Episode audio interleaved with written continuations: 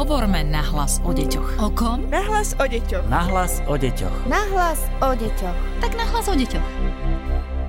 Opäť prinášame nový podcast na hlas o deťoch. Pozdravuje vás Darina Mikolášová a náš dnešný host, ktorým je špeciálna pedagogička z Výskumného ústavu detskej psychológie a patopsychológie, pani Beata Likeová. Dobrý deň vám želám. Dobrý deň želám. Dnes sa budeme venovať téme, ktorá zamestnáva mnohých rodičov, ale takisto aj učiteľov a detí. Je to návrat do škôl v tejto stále mimoriadnej situácii. Ako sa s deťmi v týchto dňoch rozprávať? Ako ich podporiť? Zvlášť keď situácia je stále nestála a opäť sa hovorí o druhej vlne a situácia sa zhoršuje zo dňa na deň? Zastávam názor, že v komunikácii s deťmi by sme mali byť autentickí, otvorení a čestní. To znamená, že by sme im mali spôsobom primeraným ich veku pravdivo opísať súčasnú situáciu, avšak zbytočne ju nedramatizovať, ale ani nezľahčovať. Pokojne môžeme deťom povedať, že ani my, rodičia, úplne presne nevieme, ako sa v novom školskom roku vyvinie situácia na školách, ale oproti prvej vlne na jar máme istú výhodu v tom, že táto situácia nie je pre nás úplne neznáma. Už sa necítime tak zaskočení a nepripravení a v podstate vieme do istej miery aj predpokladať, ako môže vyučovanie na školách prebiehať. Pokojne tiež môžeme deťom naznačiť, že situácia v škole sa môže v priebehu pár dní alebo i zo dňa na deň zmeniť.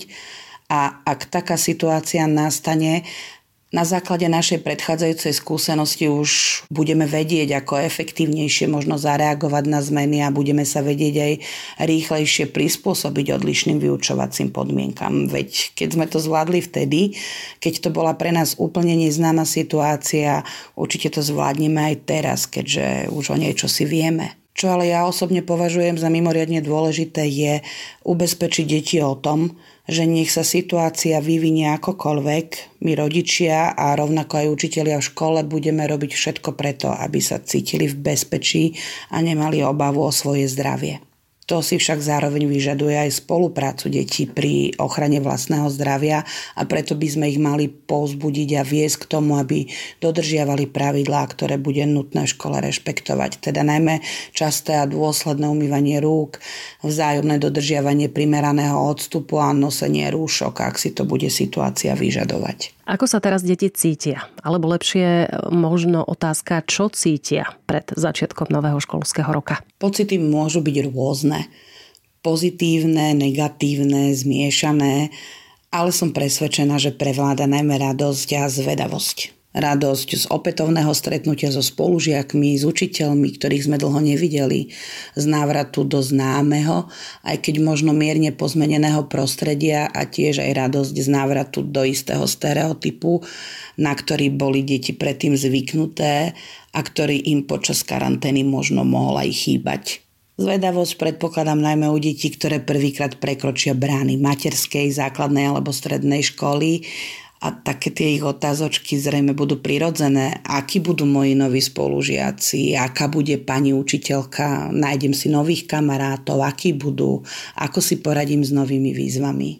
Musíme však myslieť aj na to, že časť detí môže naozaj pociťovať aj obavy z toho opätovného návratu do škôl. A rovnako aj tu môžu byť dôvody rôzne. Pre niektoré deti je návrat do kolektívu po pol roku a teda vracajú sa do škôl po pol roku a môžu preto pociťovať neistotu a stres bez prítomnosti rodiča. To sa môže týkať najmä tých najmladších detí.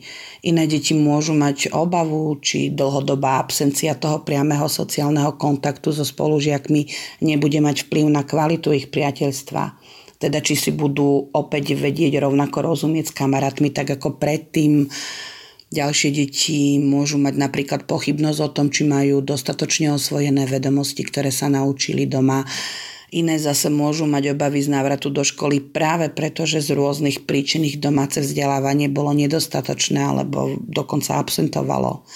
A bohužiaľ niektoré z detí mohli počas karantény zažívať aj traumu napríklad z domáceho násilia, ktorá mohla poznačiť ich emocionálne prežívanie. Dôležité je, aby sme si my rodičia, ale aj učitelia v škole uvedomili, že je úplne v poriadku, ak nie je každé dieťa nadšené z návratu do školy a že tie pocity detí môžu naozaj pokrývať širokú škálu od toho úplného nadšenia až po úplné odmietanie. Vy ste špeciálna pedagogička, pozrime sa na to preto aj z pohľadu detí so špeciálnymi výchovno-vzdelávacími potrebami.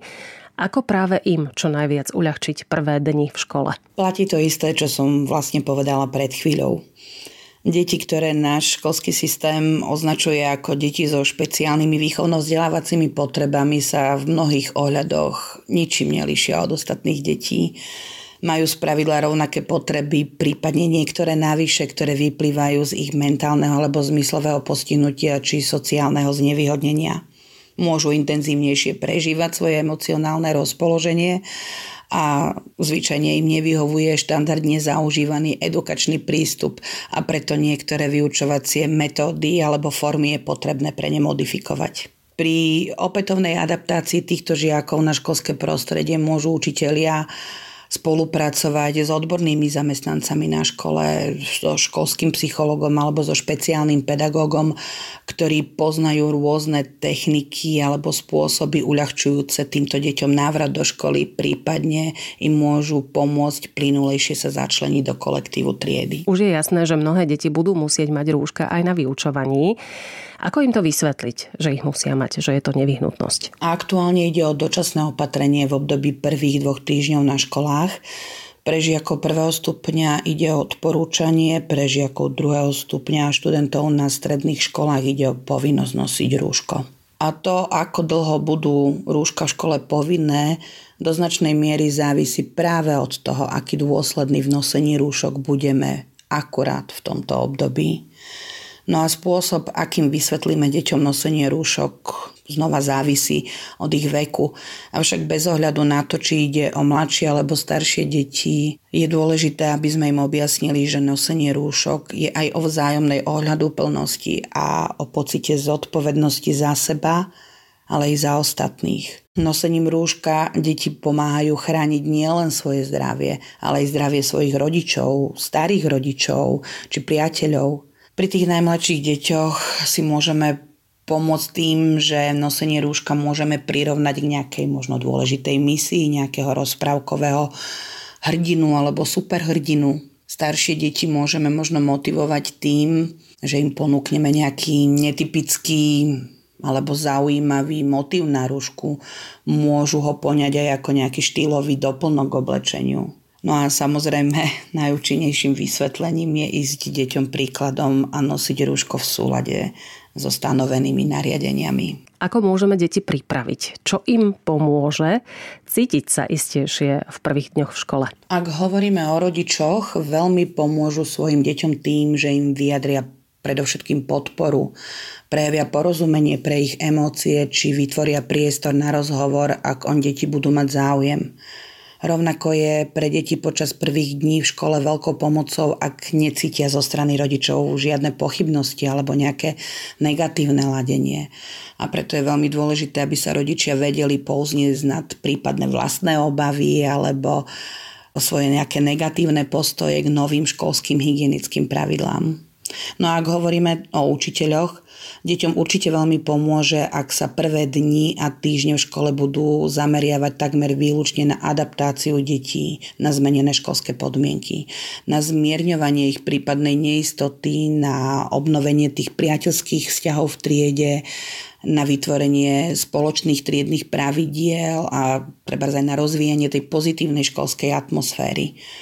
Na školské vyučovanie, takéto bežné školské vyučovanie by mali učitelia s deťmi nabiehať postupne a platí, že čím mladšie deti, tým viac využívať vo vyučovaní hrové edukačné aktivity. Jedna praktická otázka. Treba prispôsobiť denný režim detí? Treba im posúvať napríklad večerný spánok, ranné vstávanie a podobne? Áno, je vhodné s blížiacim sa koncom prázdnin postupne upraviť deťom ich denný harmonogram tak, aby zohľadňoval prichádzajúce školské obdobie a ktorý by aj v maximálnej možnej miere kopíroval pôvodný stav pred karanténou.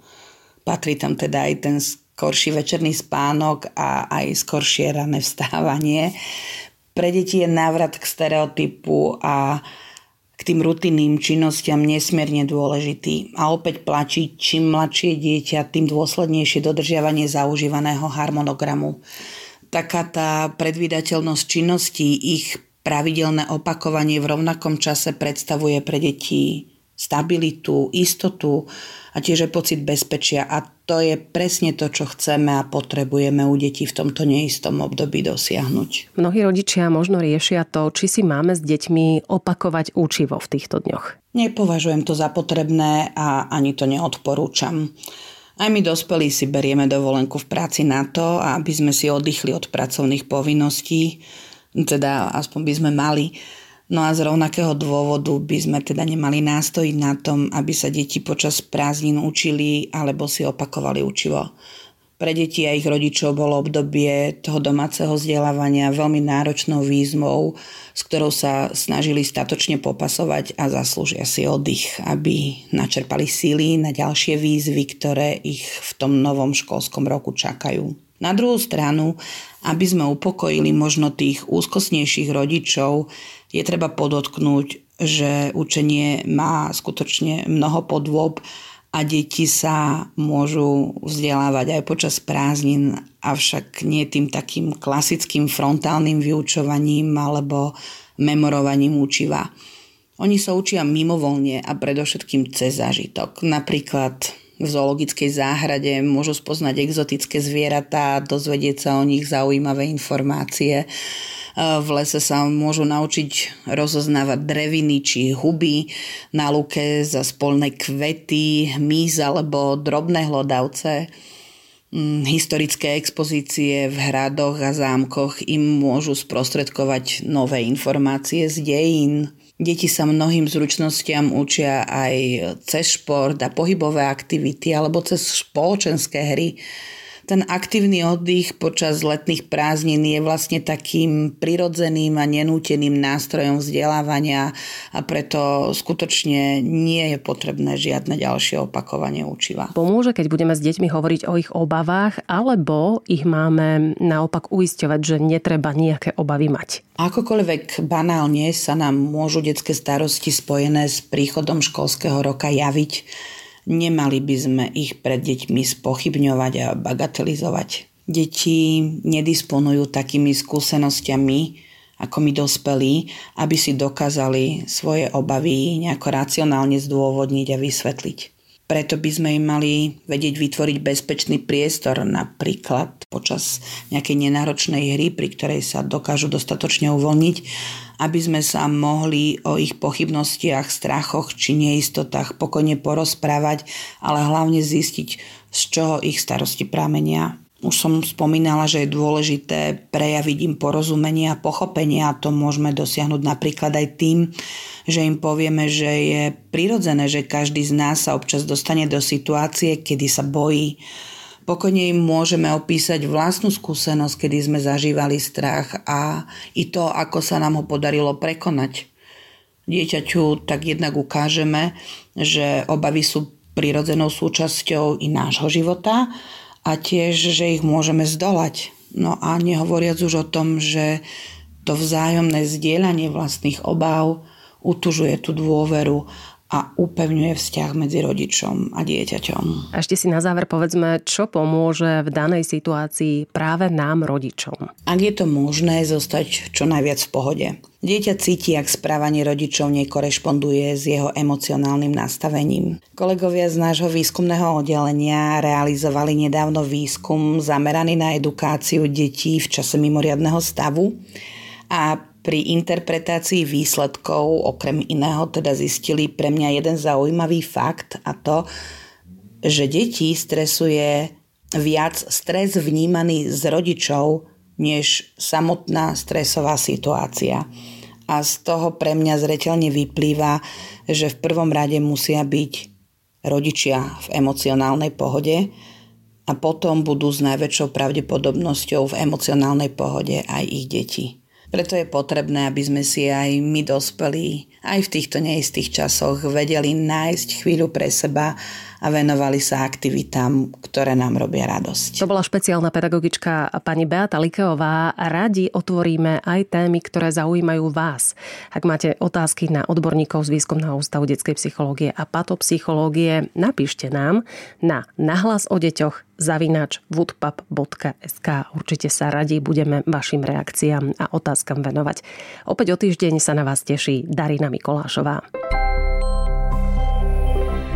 Podcast Nahlas o deťoch realizujeme v rámci národného projektu štandardizáciou systému poradenstva a prevencie k inklúzii a úspešnosti na trhu práce.